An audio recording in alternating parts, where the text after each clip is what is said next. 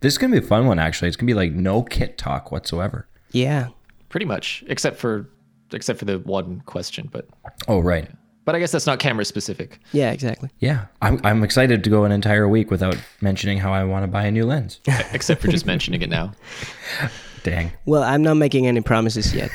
'Cause the the hour is going to be long, Josh, if you think about it that way. Uh, and I'm gonna I'm gonna tempt you guys as well with my my Fuji celebration, right? So Oh, oh it's yeah. gonna be awful. Oh yeah. we do have to talk about that. Throw that into the outline.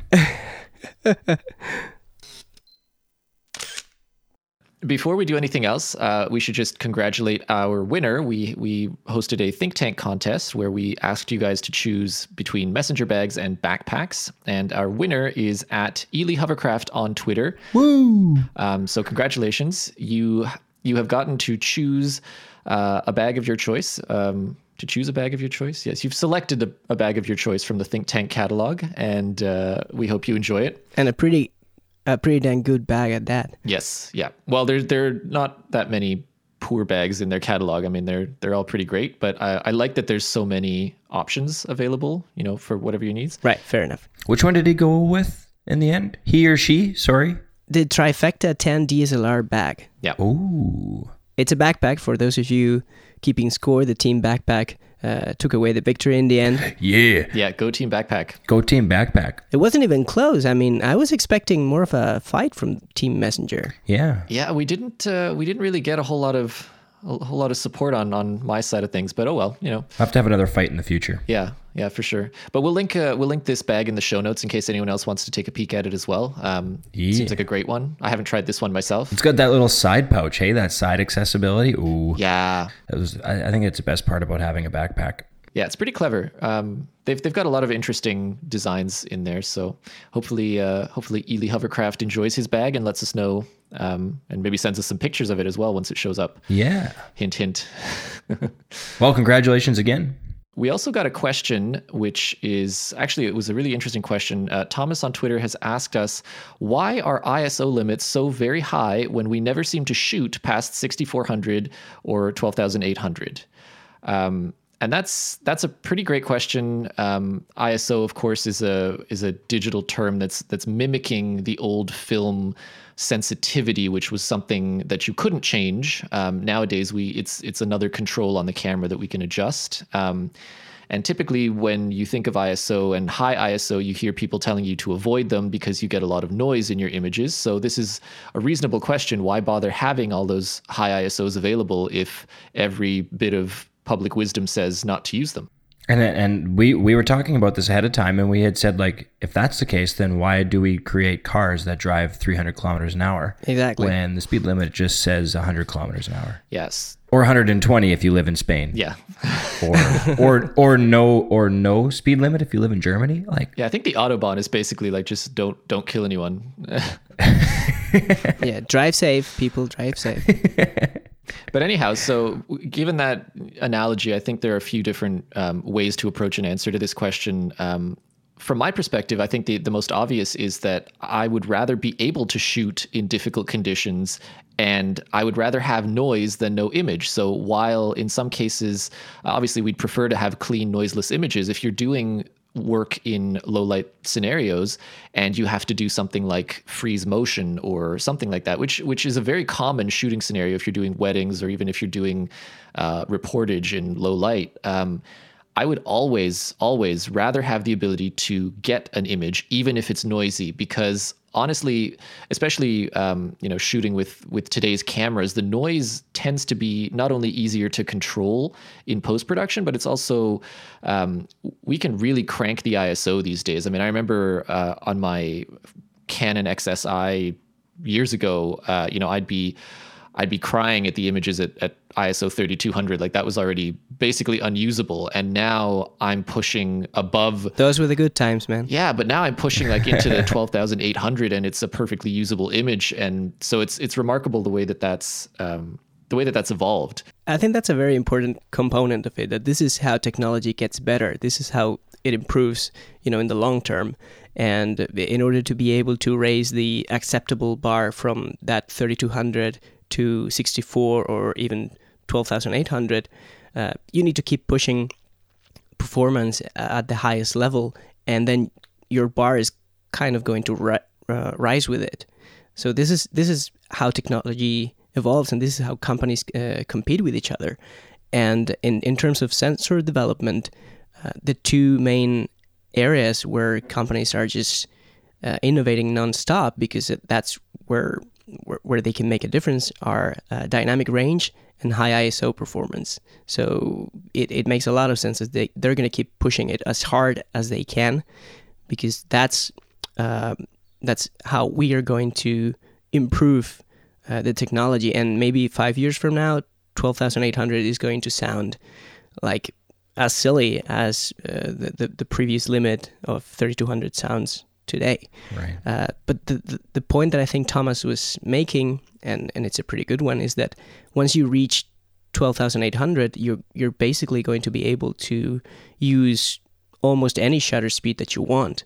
So if if you're if you have to um, raise your shutter speed to freeze motion, you're talking about pretty dark uh, rooms for 12,800 ISO to not cut it. Yeah.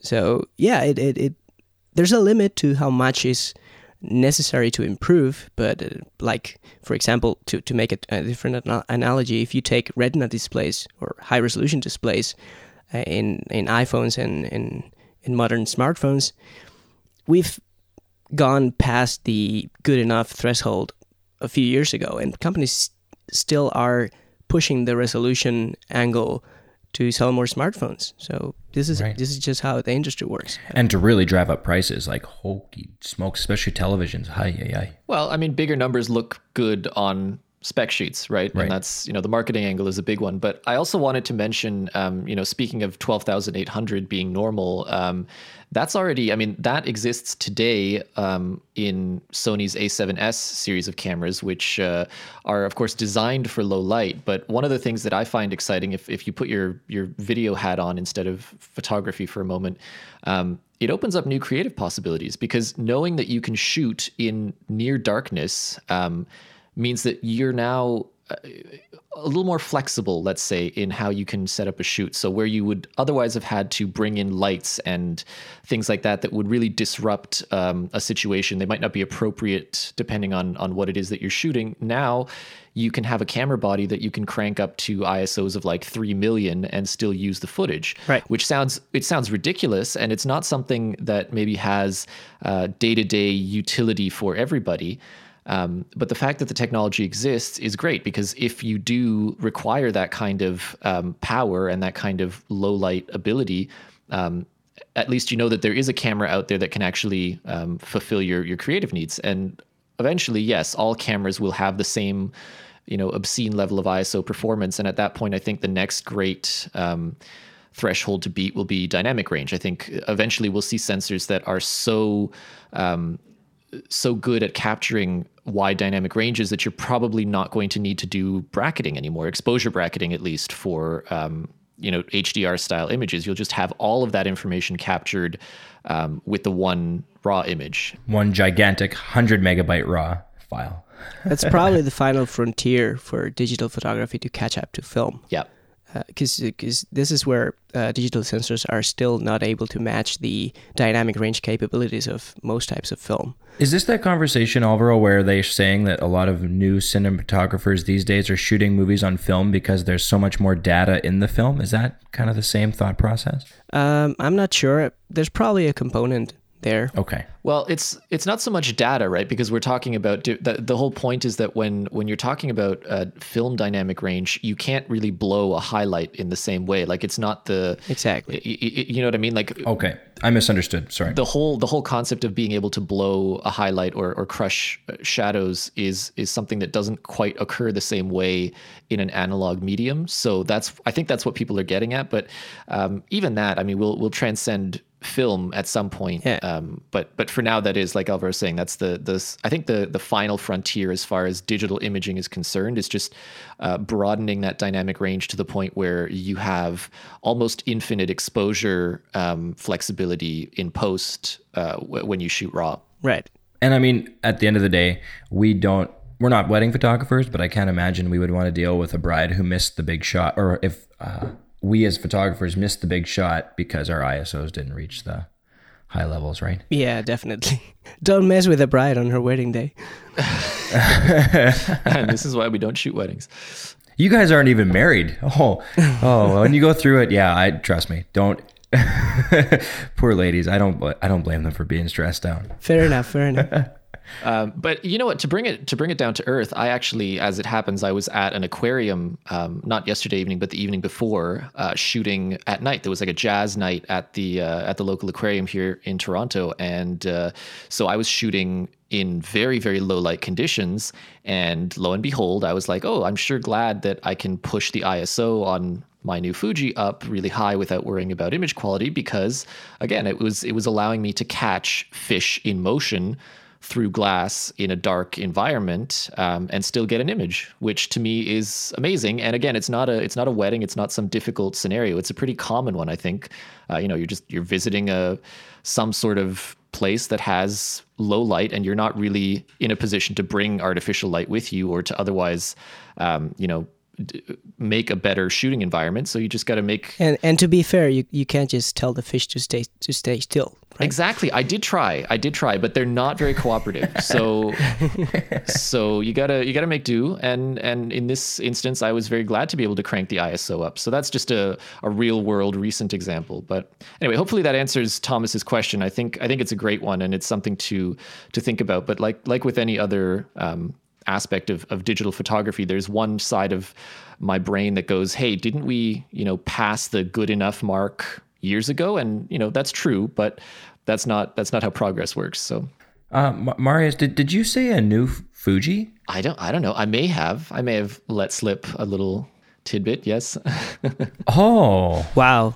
Wow, man, that that no gear promise like slipped away real soon, huh? yeah. No gear talk. I mean, we're, we're not even oh, not even fifteen minutes in, and boom. Yeah, not even fifteen minutes in. Yeah. Okay. It's okay. Yeah. So, do you care to elaborate, like for like thirty seconds? All right. Well, in thirty seconds. So, uh, as you guys have probably surmised from our past episodes, where we we keep talking about me making a a decision for my um, my new camera system. Um, I, I ended up making that decision last week. And so I took delivery of my brand new, wonderful Fuji X Pro 2 um, a few days ago. And uh, it's been by my side ever since, as you can imagine. I also. Um, I also have the 35 millimeter 1.4 prime and the 14 millimeter 2.8 prime, neither of which I had shot with before. So it's a bit of a, an experiment for me. But so far, I'm loving both, and I'm very, very glad to have this camera back. I can't tell you how much I missed it since the uh, pre-production review unit left the house. I've been pining for it, and uh, are there any differences between the pre-production and what you have in your hand now? You know what? I think there's a little bit of a um, a difference in the the fit and finish quality. I'm going to say that there there are some um, very minor differences in the way that the buttons feel. Um, and things like that, but nothing major. Like there's there's no difference in the actual layout or anything like that. Um, okay. It is running obviously a newer firmware because it's the it's final production firmware instead of uh, instead of the pre-production. But I haven't noticed any like major discrepancies between what I was shooting in uh, you know before the holidays and and now. So from my perspective, that's great because I didn't I didn't encounter many issues with uh, with the pre-production model. Awesome. Sweet. We have a little bit of diversity on our crew finally. Yes. Yeah, I did. I did heavily, heavily consider uh, adopting the uh, the Sony A7 system, um, but it just, uh, I think, I think for my particular needs and my um, preferences as far as shooting ergonomics, the uh, the Fuji ecosystem just just made more sense. Fair enough. Yeah, you, are just saying that to make us feel better, but we appreciate that. Well, yeah, I mean, slowly but surely, I think you guys are going to come over to the dark side of. Uh... I think it's going to be the other way. Slowly but surely, the next one you're going to get will be on our side. We're going to wear you down, man. You just think that because there's two of you and there's just one of me, but I'm very stubborn. anyway, yes, so that is that is my new camera news. Uh, I'm very glad that uh, that I have it, and I'm looking forward to next weekend actually because I'm going up north um, to do some landscape shooting for a client, and so I, I cannot wait to uh, to put this new X-Trans three sensor to work in uh, you know in a nice outdoor landscapey environment. Are you going to rent any lenses for the trip? I haven't quite decided yet. So I mean, I've got this this 14 mil prime, which is of course uh, perfect for the landscape work uh, that I'm going to be doing. Oh, that'd be nice. Yeah. I may rent the uh, the 10 to 24 zoom, which I I've shot with before, and it's wonderful. I especially like the optical image stabilization because it means I can keep it off of a tripod in slightly more difficult um, terrain and just know that I'm I'm still getting the same optical quality because it's it's outstanding. Um, haven't decided yet. Uh, I might also get one of the uh, one of the portrait primes just so that I've got it because you never know. Mm-hmm. Uh, the north is beautiful, so I don't want to I don't want to want some sort of closer shot and not have the the lens for it. Right. Just don't take a messenger bag with you because our audience doesn't like it. yes. yeah. No, I'm not. I'm. I'm. I have to decide on a, a backpack. Do you know I actually don't have a, a photo bag backpack. Like I, I have I have an old backpack that I used to take to school with me, and I think that's pretty much the the closest that I have to an actual like I can put camera stuff in it, but I don't actually own a camera backpack. So I didn't until about two or three weeks ago here, and I think I've converted though. Now I I like the having a backpack. It's sweet. I've got my eye on the uh, uh the Perception Pro, or per, I think it's Perception. Right. Think Tank again. Um, yeah, yeah, yeah. It is those those bags, especially in the in the tan color. That is a very nice looking bag. So we'll have to see if I uh, if I grab one of those for the trip or not. But yeah. Anyway, that's that's the gear talk for the day. Boom. That's the gear talk for the day, and that's done. Done. Done. All right. So you guys enjoyed our last contest so much, and so did we, that we decided to hold another one uh, immediately. So this time around, we're um, we've been speaking to our friends at Affinity. Uh, Affinity is a really cool outfit uh, that makes a number of um, digital apps for the Mac, uh, although they are coming to Windows as well. And uh, one of our the ones that pertains to us is obviously called Affinity Photo, and it's an extremely powerful photo editing app. Um, if you've ever used something like Photoshop before, you'll you'll have a pretty good sense of, of what Affinity Photo is all about. Uh, it's Mac native. Uh, it's in the Mac App Store. Lots of powerful tools, great interface, um, and we have two codes for licenses to Affinity Photo to give away. And uh, thankfully, um, it's really really easy to enter. So all you have to do is be following our candid underscore FM account on Twitter, and that's it. In uh, about a week's time, we're going to pick two winners and send out those codes. And uh, we encourage you to share these contest rules with your friends. Get as many people as you can um, entered into the contest. All they've got to do is follow. And uh, yeah, we wish everyone luck. It's it's really awesome software. We're actually going to be discussing it a little bit on next week's show, where we are going to take a look at some of the major uh, photo editing options on the market and just do a little compare and contrast, see which of us uses which and uh, and why, and things like that. So get in on uh, on this contest. Um, there's also a link in the show notes to the Affinity Photo um, website where you can actually uh, have a look and see what the app is all about and uh, find out why you want to win it. Excellent. And also take this opportunity to ask any questions that you would like us to explore next week on the photo editing episode because this is a great way to like like Thomas's question before, this is a great way to address things that you guys want to know, things that you guys want us to discuss. And photo editing is a very personal topic. Everyone has uh, their own method, their own little tricks, if you will and it's going to be exciting to explore the way we do things. We, would also like to know the way you do things. So, by all means, please feel free to just uh, send a tweet to, uh, again, candid underscore FM and let us know. Let us know what you do and what you would like to know. And we promise we will uh, address those topics next week. All right, Josh, now you're up. Okay, now I'm allowed to talk. yeah. I kept quiet for a little while. Okay, so over the last few weeks, we in the behind the scenes have talked about kind of what we're um, what we as photographers uh, where we find our inspiration, what keeps us hitting the shutter button behind the viewfinder, and what makes us go outside and take photos or inside and set things up or whatever. Um, and I, I kind of picked both Alvaro and Marius's brain a little bit about where they find some inspiration in their photos. But I like talking about inspiration is tough. Like you, you guys would agree. Hey, there's it's it's a very uh, non uh, intangible type of topic where it's different for everybody. There's no right and wrongs and and so on. Um, and I'm kind of in a bit of a dry spell, to be honest with you guys right now. I'm, I'm having a hard time running outside. The weather is a little drab, and oh, I talked about Canadian weather. Crap. Check. so the weather's a little drab. Um, you know, I see some photos on like Instagram of people traveling around the world, and all that makes me want to do is run around, and and that's maybe where I find that my inspiration comes from is, you know, lots of travel photography on Instagram. But anyway, I want to talk to you guys about it because maybe it was a little bit. Of, it'd be act as a kickstart for um, you know mid-April photography for myself. Um, so yeah, that was what I wanted to run past you guys for today. Excellent, but before we get into that, we totally need to come up with a drinking game for the show. this is this is starting to get yeah.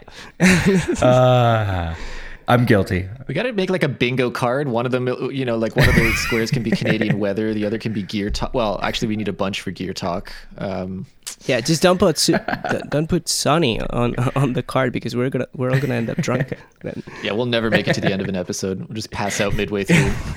we record on, the, on a Sunday afternoon and we're all having yeah. a tank.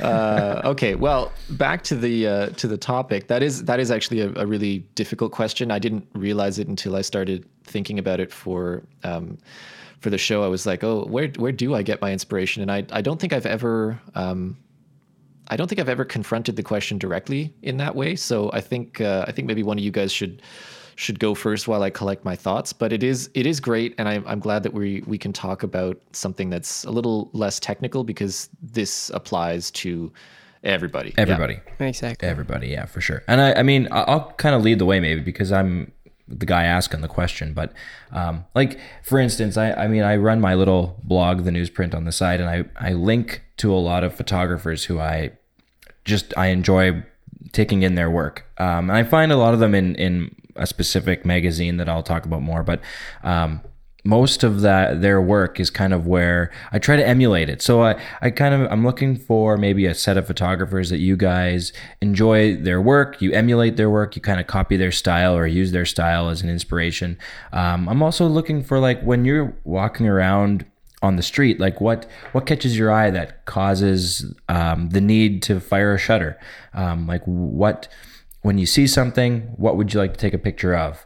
Um, what kind of stories do you want to tell in in your story or sorry in your photos? Um, right. Does, does that kind of make sense? Like a little bit, you know? Yeah, it does. It does completely. Oh, the, the question makes perfect sense. It's just a difficult one. it's yeah, impossible to answer. Yeah. I think um, photography. I kind of think about it as it being learning a new language, and and you're you're learn to talk with images instead of words. And so that's a very important part of it for me. I'm always trying to tell something with a photo. So it's not just taking a picture of something, it's trying to tell a story, trying to use it as a creative uh, medium to, to, to right. transmit something to the viewer. And that's uh, at least the way I approach it. And in that in that sense, I fully admit that I am a people photographer. I am fascinated by people, and so in most of my pictures, you're you're always going to see uh, the human element in some way. I'm not. I've never been really that much into taking pictures of objects. Uh, I've done a fair bit of product photography for my reviews, and and I've gotten better at it. But that's not where my inspiration is, so to speak. And so I guess it's, it's no surprise that the genres that um, I feel most comfortable in are probably street photography. I love street photography, and also portraiture. Um, I'm always trying to, you know, capture people in a different light. It's not just taking a picture of a person smiling uh, and looking at the camera. That we've seen that time and time again.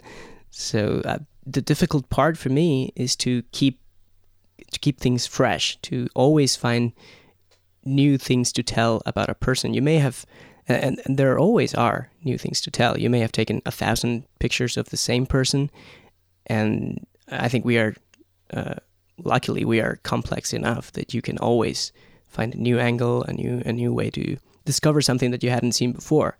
And those little moments where you notice something for the first time, that's what really makes my day. So yeah, I, I kind of I gravitate towards the human part of, of photography. That's what moves me. That's what inspires me. And uh, uh, yeah, that's at least that's the way it works for me. That makes sense. I that's it's a good answer. Like not uh, not that we haven't heard it before, but the language part or like uh, a picture's worth a thousand words, right? Um, right. But some things are not worth writing a thousand words about. And, exactly. But human beings are. I mean, everybody could probably have a book written about them. So interesting way to. I, good answer. I appreciate it because I'm not a photographer. Like, or sorry, I'm not a portrait or a people person kind of uh, photographer. Like, I, I'm actually the the object kind of person. I like shooting photos of products. I like shooting photos that are like still life or or um, I'm especially I love travel photography so so much. So I I'm like exactly opposite of you, Alvaro. Maybe that's why we like argue and slack all the time. Probably. But Josh, you said that you you're feeling like you're in a slump now in terms of inspiration. So right. why don't like one of the things that maybe would help is if you think back to the last time you were inspired, where did that inspiration come from? Like what what went missing to put you in mm-hmm. in this slump? So I think um, when I talk about uh, how do I say this? When I talk about shooting photos of products, I I love. Um, Alvaro talked about the human element, and I think I could turn that around and say I like shooting um, a design element in in pr- products or objects.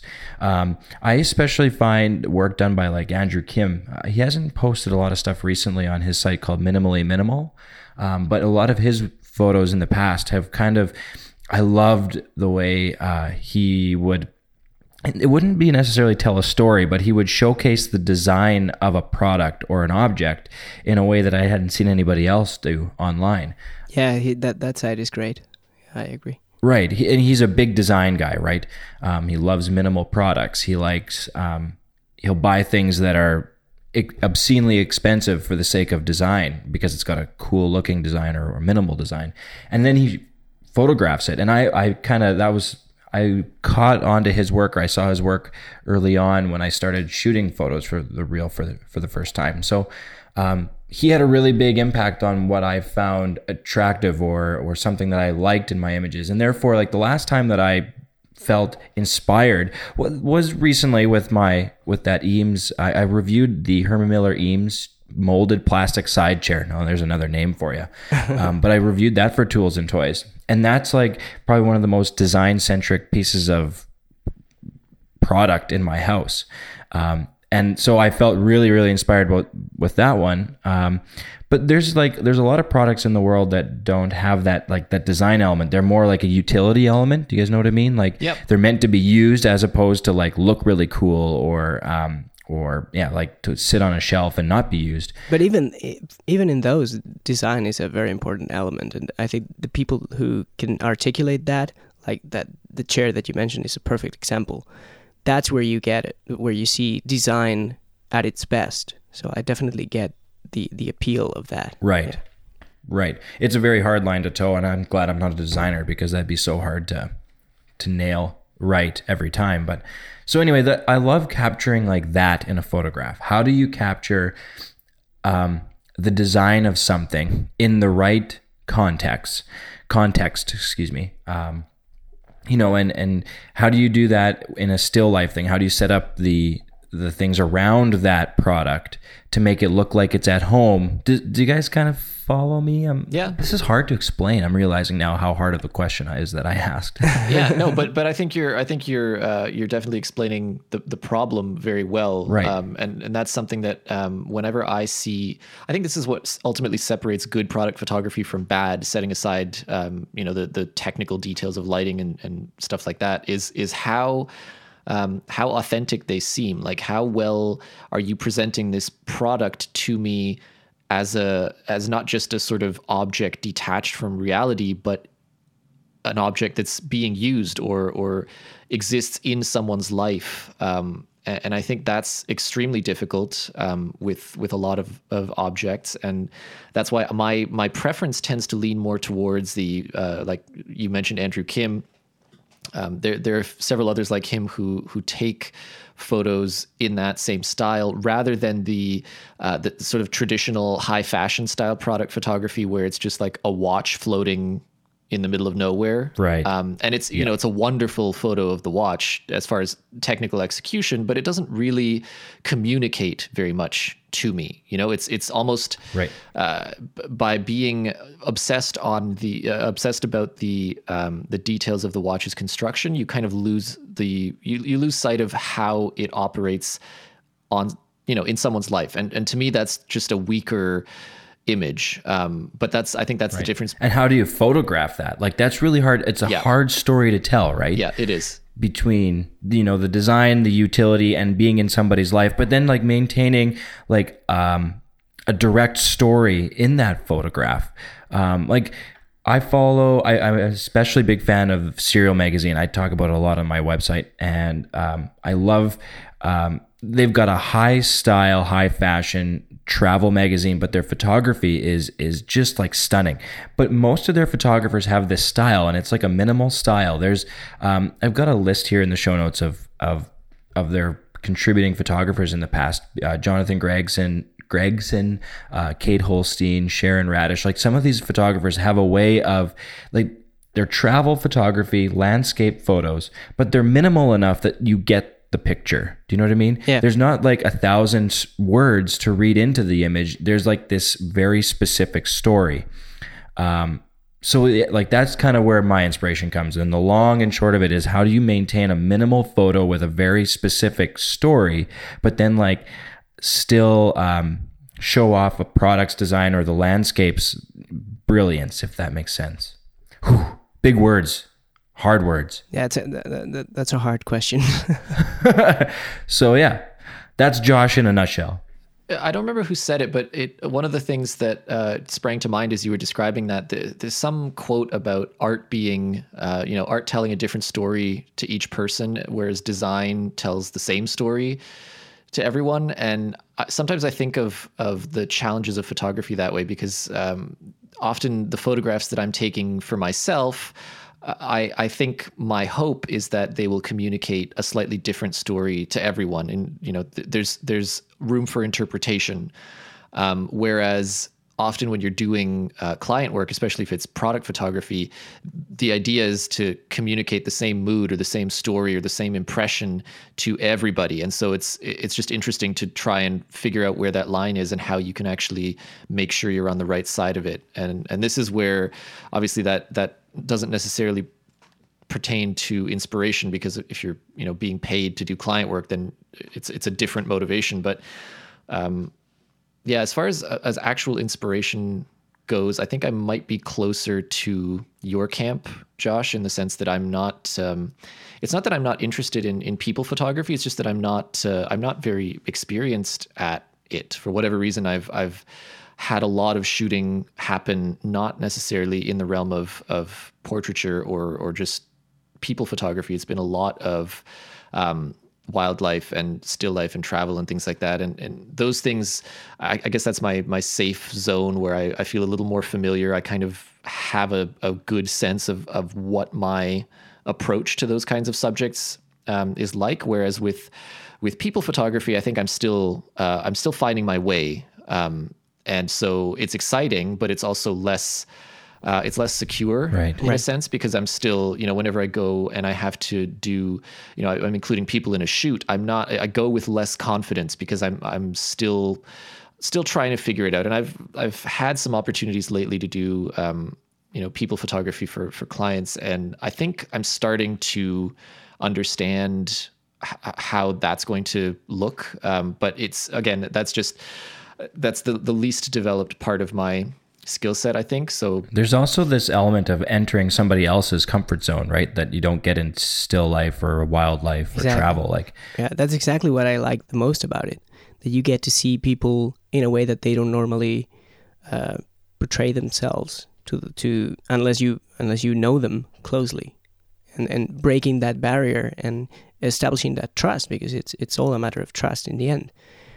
That's what makes it click for me. Yeah, the appeal is definitely there, but I think as an introvert, especially for me, that's just a difficult leap to make um, in in situations where I feel like I'm deliberately invading right. a, a certain Yeah. moment, right? And it's I I know that it's not malicious or anything like that, and, and oftentimes the subject does as well because it's you know there's just an understanding there but it it's just a difficult feeling to shake and i think this is why um, i have so much admiration for uh, excellent street photographers because they or not necessarily i don't i'm, I'm not a big fan of of street photography as it's known today but i, I would say that there are some um, photographers who do work on the street and and they make um, St- Steve McCurry comes to mind. He's obviously the famous National Geographic photographer who shot the Afghan girl for right. um, the 19 whatever it was fabulous photo yeah wow. i've got several of his books anyway. lying around and I, I do often turn to them uh, but it's not so much because of the images themselves uh, it, what i like is if you've ever heard him speak um,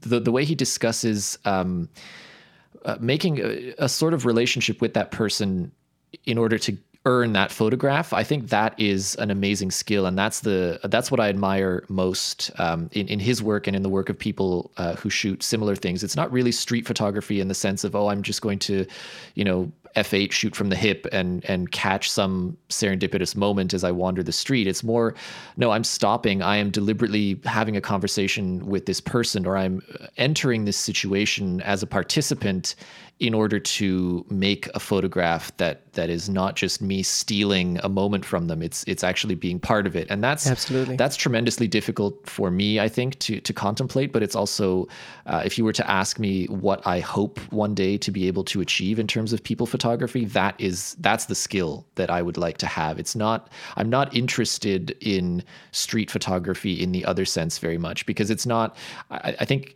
while there's some storytelling inherent in it, um, it's just there's less depth to those stories, and so for me, it just holds a little less um, interest. And obviously, that's a matter of interpretation, but yeah, that's just something that came to mind. Right. You mean those scenes where the, the photographer tries to, uh, you know, capture images while remaining unnoticed by the subjects? That, that he's just like a fly on the wall and you take the picture and you go exactly away. yeah uh, and that to me as well, that's less interesting than when, when you clearly see that there's an interaction between the people on the picture and the photographer. Those are the pictures that really uh, have more more of an impact on me personally. And um, by the way, uh, are you familiar with the Humans of New York project? Yep. Yep, I like that. What do you think about it? Because that that has that human element, that interaction element, like in spades. Yeah, and honestly, that's exactly the kind of photo project that that I think is. Um, is a is a strong one. It's the kind of thing that I'd like to pursue because it's not just um, it's not just a set of photos. It's also um, there's an intent behind it. There's there's stories inherent in in just the way that that project was approached, and um, so I like it. I mean, that's that's something that uh, again to to me holds more appeal than the uh, I don't even know what to call it, like the classic street photography, the right whatever it is. Um, right. To me, one of my favorite street photographers is uh, Rinzi Ruiz, and he has this visual style that is unmistakable. He's he creates mostly black and white pictures, and they have this look to them. Uh, and I think he's a Fuji photographer, but that doesn't matter for for what I'm trying to say. He always uh, has this deep blacks and uh, a lot of contrast in on on uh, his images, and I just love the way he plays with light. Like he always, uh, he often gets uh, part of the frame obscured by a, uh, by a shadow, and and then the person, the the subject of the photograph is the the only part that is lit. Right.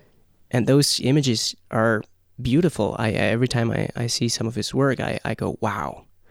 It's it's an interesting uh, contrast because Rinzi Ruiz, for example, is all about black and white. And the thing that I like the most about the way Andrea Josselin's photos look is the way he treats color.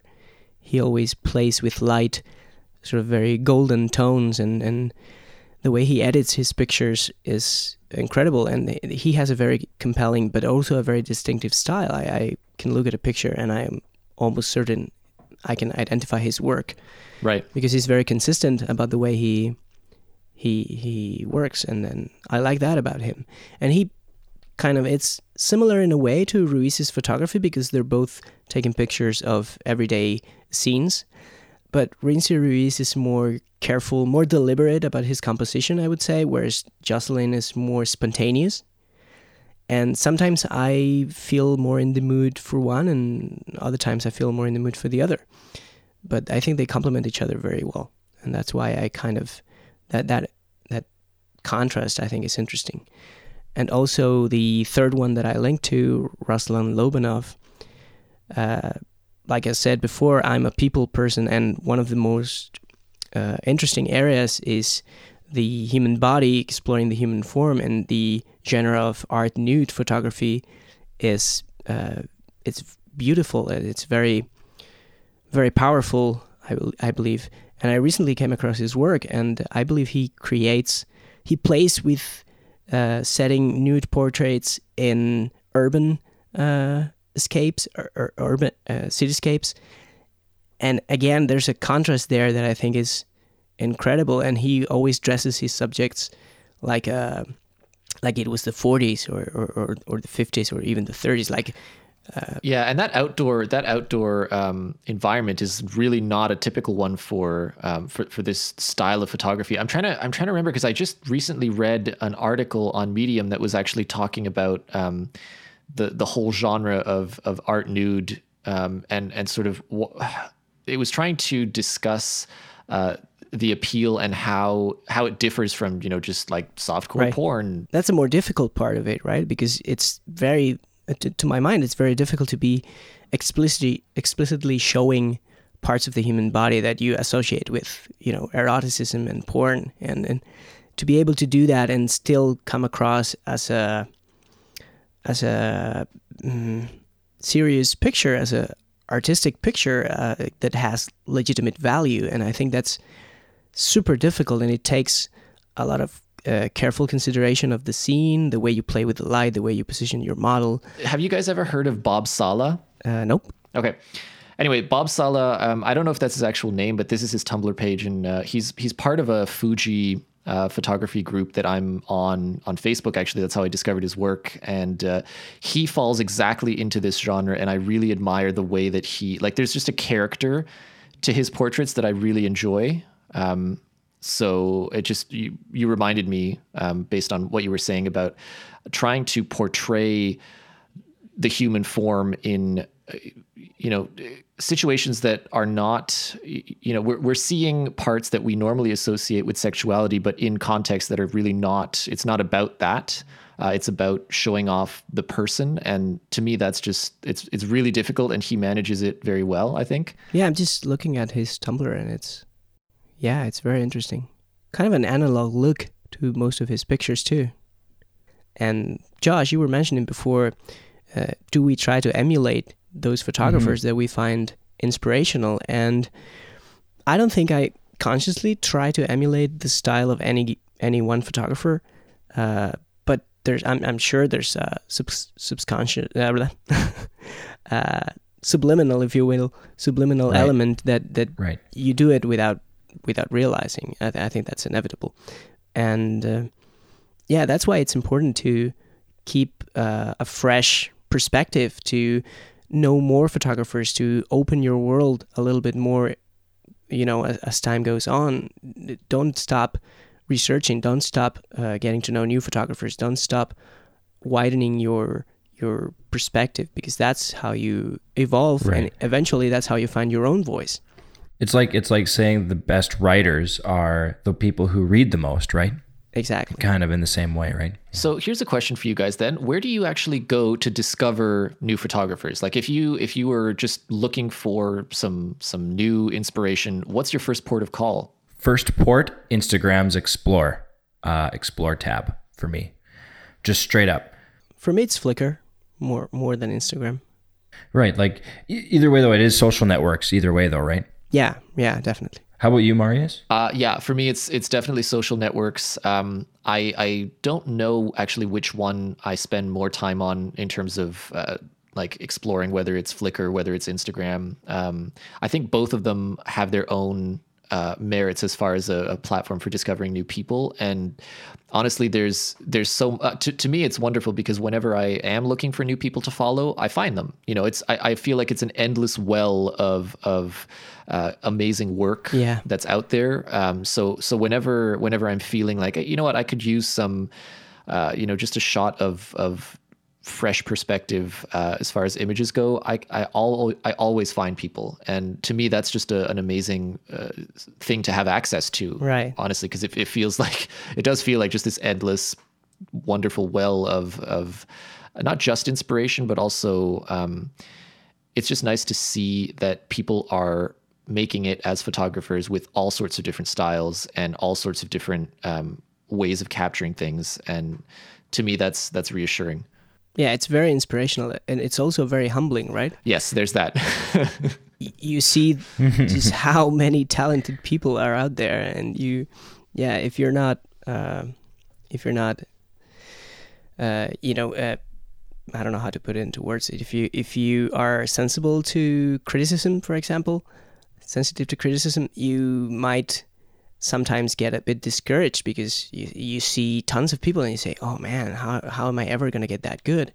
But that's the wrong way of looking at it. That's exactly why you should keep looking and keep looking because that's how you learn, basically. And those people, they also got their start uh, the same way you probably are right now. So there's no reason to be discouraged. But the moment where you suddenly see how big the world is, that's it's humbling in a way. Yeah.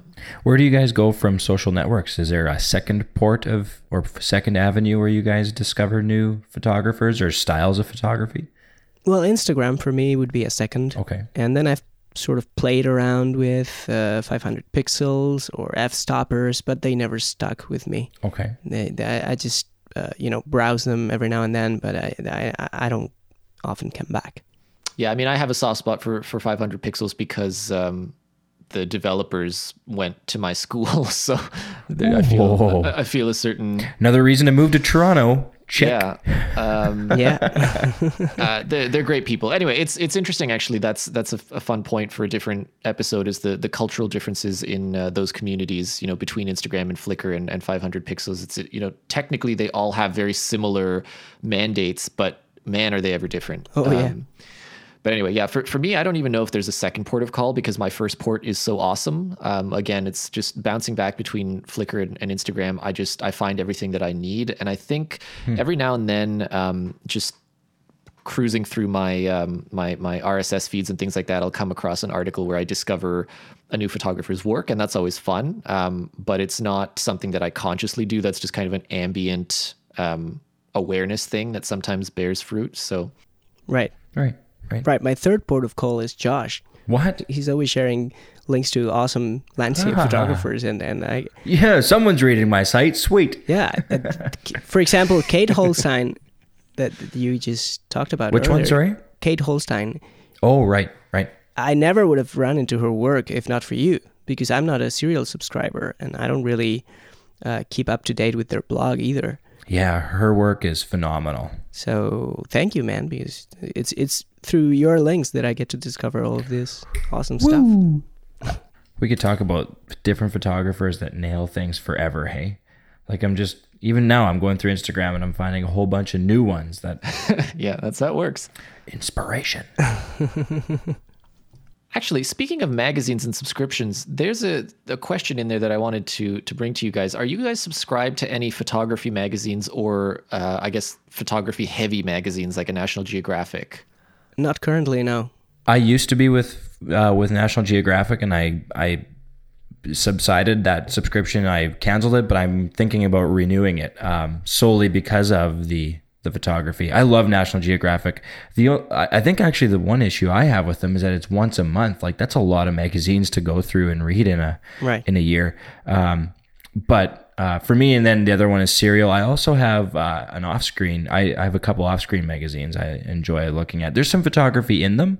They're more about reading about people and and processes and stuff, but there is some pretty good photography in there too. Right. So yeah, I'm I'm a big National Geographic fan. I think I've been subscribed literally my entire life, either my family or myself. Wow. And my um, uh, at my mom's place, there's like an entire shelf that's just National Geographic um, back in print, and then obviously I, I, transitioned to digital at some point. But yeah, I, I do find a lot of inspiration there. Uh, for the longest time, and uh, still, you know, if anyone at National Geographic is listening, um, give me a job because I would love to shoot for the magazine. uh, but I, have heard about stories where those where where some of their writers will sit and watch like an eagle for months at a time just to get a story. Like, is that true? Oh yeah, it's it's true. I think of any wildlife photographer, you'll you'll hear similar wow. stories because that's ultimately wildlife photography is waiting.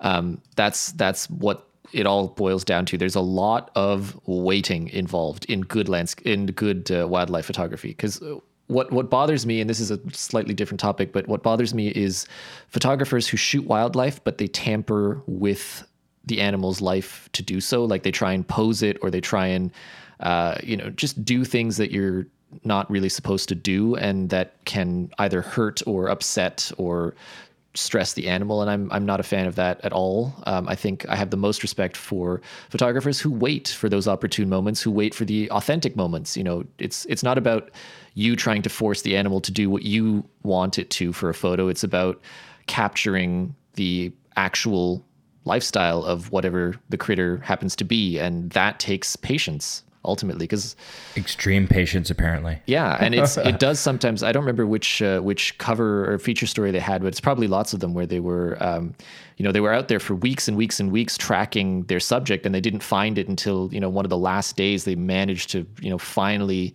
get a shot out. And i, I just think of the the fortitude they must have to be out in these wilderness conditions for like three weeks at a time and then have this split second moment in the fourth week and be able to nail the shot, right? like imagine doing, you know, hard trekking in cold, awful environments for three weeks and getting no images and then on the spot being forced to grab, uh, you know, a cover image for National Geographic, uh, you know, spontaneously. on the, wow. And then imagine missing it. oh, I'd be so mad. You know what I mean? Like it's just think of the think of the the pressure and the skill and everything. Like it's just it's it's i have tremendous respect for those photographers. And and so anyway i i do maintain my national geographic subscription. And i do sometimes discover new photographers because they do uh, you know sometimes they bring in new people for uh, for some of their smaller stories. But by now i think i probably follow all of the regular contributors. Um, and it's it's interesting. Like they all they all have their own unique styles and things like that. But there's there's a lot to learn, especially from the ones who also have their own independent blogs and things like that, where they discuss these kinds of things, and you learn what goes into some of those images. Um, and to me, that's amazing. And I, I appreciate that the magazine itself will sometimes have like a behind the scenes video of what went into a certain shot, and it's just you know as someone who takes photos, that's that's very very good information because right. We should start a segment on that sometime. Like we find a photo that we find online and we go, "Hey, how did they shoot that?" We've talked about this before, haven't we? Yeah, we have. I I wouldn't mind doing that. We'd have to, you know, hey audience, let us know if uh, yeah. if that would be something you're interested in because I think we'd we'd love to unpack some of our favorite images and see if we can, you know, work out how they were accomplished. Okay. So basically, like I magazines are probably the most expensive way of finding inspiration for photography. Like I I'm more than willing to throw 20 to 30 dollars at a a really high end photography magazine if it means that I can find inspiration for my own work, but but you know the accessibility to Instagram and Flickr is and the fact that well it's free, um, free in mo- money terms, um, you know like that makes those tools like they're not just social networks. Like for me they're actually tools. Like twitter is just kind of a bunch of people who jibber jabber about a whole bunch of nonsense. But like instagram to me is a tool. Flickr is a tool. And they come you know that tool there is a shape it, its shape is inspiration for me. Right. And magazines like National Geographic add the value of curation. Right. Like you, you know that not every, not your average Joe is going to be doing a reportage on National Geographic. So you have that. Uh, they act as yeah curators of the vast number of photographers out there. They select their their editors select the very best, and those are the ones that you see. So in a way, you're trusting their their filter. Right. Good point. Good point. Right. And social networks are the value is in its sheer uh, size in, in, in raw numbers. You get millions of people using the same social network, and it's up to you to do that. Uh, you know, uh, that filtering. Right. That was a full hour, guys, basically, of talking about inspiration, like an intangible thing, no gear, no nothing. It's possible, believe it or not. I was just going to make fun of Josh because we we could have actually talked about how sometimes your gear inspires you to shoot things. Oh, let's do that. Let's do that. Yeah. Oh. no, we said no. We said no gear. I'm trying to. I'm trying to behave, guys. I'm trying to curb my enthusiasm here. Okay. Um, but yeah, no. Some sometimes I don't know. At least for me, that that is actually a factor. Um, I've discovered, for better or for worse, um, the gear that I shoot with does make a difference in whether or not I actually want to go out and and shoot. And it also sometimes, for instance, when I had the 16 mil prime, the, the Fuji 16 mil, I found myself wanting to experiment a lot with it because it, it was a focal length that I'd not used before, and the fact that it actually focuses so close and can do uh, it can really throw your backgrounds um, beautifully out of focus because it's a it's a 1.4 um, that was just a, a, whole look that I had never experimented with before. So knowing that I that I had access to it all of a sudden made me want to go out and just find out what you know because for, for me at least you know if you if you don't do a lot of traveling um, or, or you're you're frequently finding yourself traveling to the same sorts of places um, you you almost forget what's interesting right? It sort of becomes invisible to you and and this is part of what um, makes travel photography so exciting is even if you're going to some place where the locals are like yeah it's just you know it's mundane whatever um, to you it's fascinating because you've you don't see it every day right? So you you pick up on on angles and, and nuances that that they might have missed um, or not be interested in anymore. Uh, but anyway, for, for me, I think part of the part of the contribution of gear to the topic of conversation uh, of, of inspiration is that when you have a new piece of gear or you have something that opens up new shooting possibilities, it forces you to reconsider your normal shooting environments because suddenly you have a new way of looking at it or a new way of shooting it. And that in itself is inspiring. Yeah, fair point. Fair point. Like for instance, I would love to have a telephoto lens and use and shoot landscapes with a telephoto lens instead of like a wide angle lens. So you're totally 100% right. Um, a new lens for me would open up an entirely new avenue of photography. Yeah, it's like it's like you know I might want to shoot um, birds, for instance, but if I don't have that kind of telephoto lens, it's not going to happen. Right? It's just not. And that's a very important factor. I mean, the gear that you that you use, and especially if it's new gear to you, it's always going to open up new uh, new ideas for you. But I think it's important to uh, remind people that this is sort of like the minor, uh, the, the the yeah the minor aspect of it. Like it's it's not necessarily good for you to think that gear is the only thing that can inspire you right? So if you get to the gear eventually, that's okay, that's great. But many people think that they need a new piece of kit to be able to continue to take photos, and that's in my way the wrong way to go about it because uh, basically you're you're you're going to spend a fortune in the end if you keep just buying new stuff so that you can keep taking pictures. Uh, and in in my mind, you should totally uh, invest in that uh, mental aspect of it and that creative aspect of it, that's going to make a much greater impact and a much more long lasting impact on your photography. The gear helps, definitely. The gear helps, but yeah. This is definitely the most expensive way of finding inspiration. Like by far, 10 times more than a magazine or, or more. When you hear from from any experienced photographer though that's that's what they say right? Like don't focus on the gear. But i think that when when you take that to heart you just uh, it's just important to to remember that there is you know the gear is an element um, worth considering. It should absolutely not be the the the primary source of inspiration. I think that's uh, that's that's definitely the case. But i also think it's worth acknowledging that um, the, your, your, gear will have an influence. And uh, it's it's not it's neither good nor bad. It's just an influence. And yeah, and but that's the the element of instant gratification, right? That you can yeah. just buy a new lens and just that right that minute you are empowered to go explore something new. And the doing things the other way takes time, yes. takes effort, yeah, takes it's more difficult. It takes a lot more work yeah. to get there, and so it's understandable that people want to take the shortcut, but it is a shortcut in the end, and it's not really, it's not going to take you to the same place. No, I, that's absolutely true. Although I will say that one thing um, that that I think you lose sight of often when you're when you're looking at, at new gear is that a lot of times if you wait a little bit after its release, you can actually rent things like new lenses, and sometimes that's enough, right? If you just need a little spark of inspiration, um, just you know rent a lens for a weekend, and suddenly it's you know it might be a lens that you would never be able to justify buying because you have no reason to own it, but it might be just you know something to get you out and shooting. Like I did that. Um, I don't know, several times now when I go to something like the zoo, right? You know, I'll buy or I'll, I'll rent rather a, some crazy telephoto lens that I would never ever own, right? I could never justify owning it, but it's it's perfect for that, you know, little weekend shoot out somewhere, um, and it just it gets the creative juices flowing. Right. Another good example is a fisheye lens. Yeah, definitely. I don't know why I would ever need a fisheye lens on a normal basis, but holy smokes, is it fun to shoot with one for right. a day or two? Right.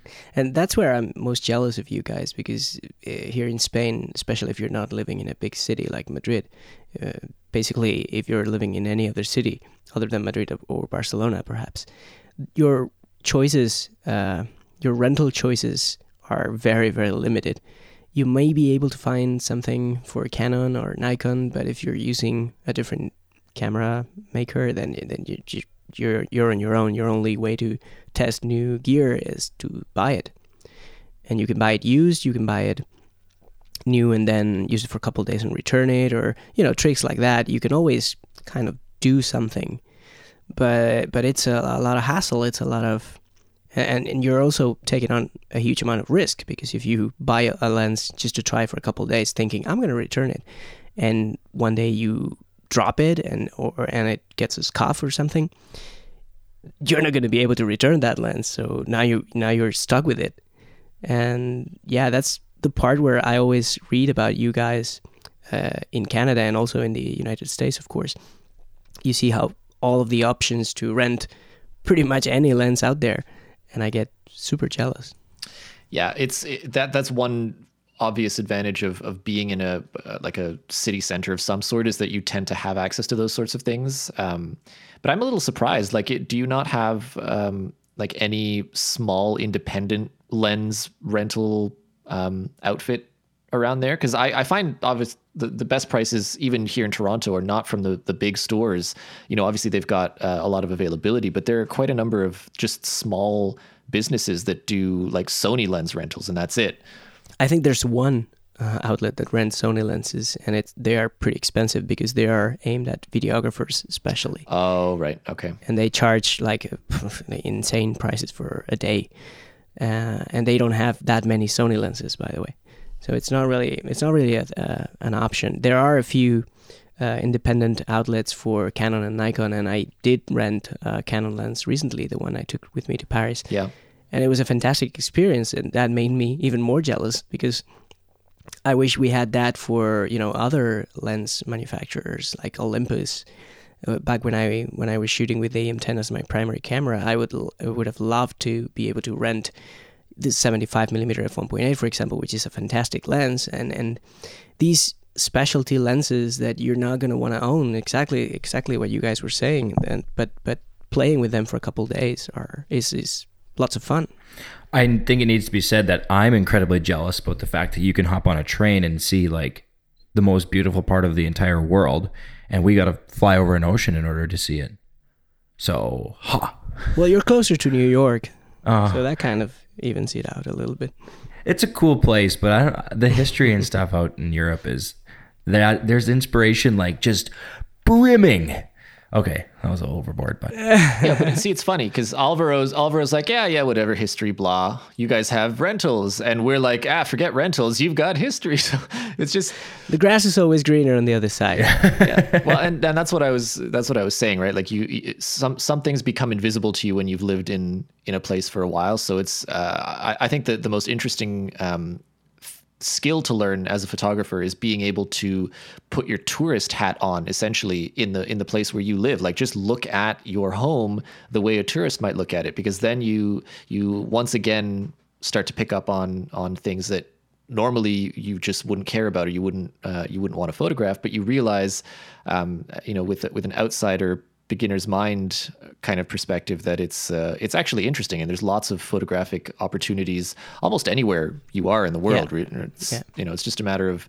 of seeing them and knowing how to take advantage. It's a really fun exercise, yeah, definitely. And don't get me wrong, I mean, I love living in Europe. I wouldn't, I wouldn't want to move away from here because Yeah, you would. Yeah, Toronto. being able to travel to Italy and France and Germany and the UK, all in the in the span of a couple hours, that's that's fantastic. And so I, I'm I'm not complaining at all. I was just making that tiny observation about the lens rentals, but yeah, Oh, it wasn't tiny. We spent like 10 minutes talking about it. but it's kind of uh, a nice. Oh, I'll stop Yeah, now. yeah. I'll stop now. I don't think it classifies as gear talk per se, so we're we're good. We're talking about inspiration. no, you're right. You're right. Hey, this has been good. So, Josh, do you feel more inspired? Well, yeah. I mean, we're Jacqueline and I are booking our flights this afternoon, so that'll be big time inspiration right there.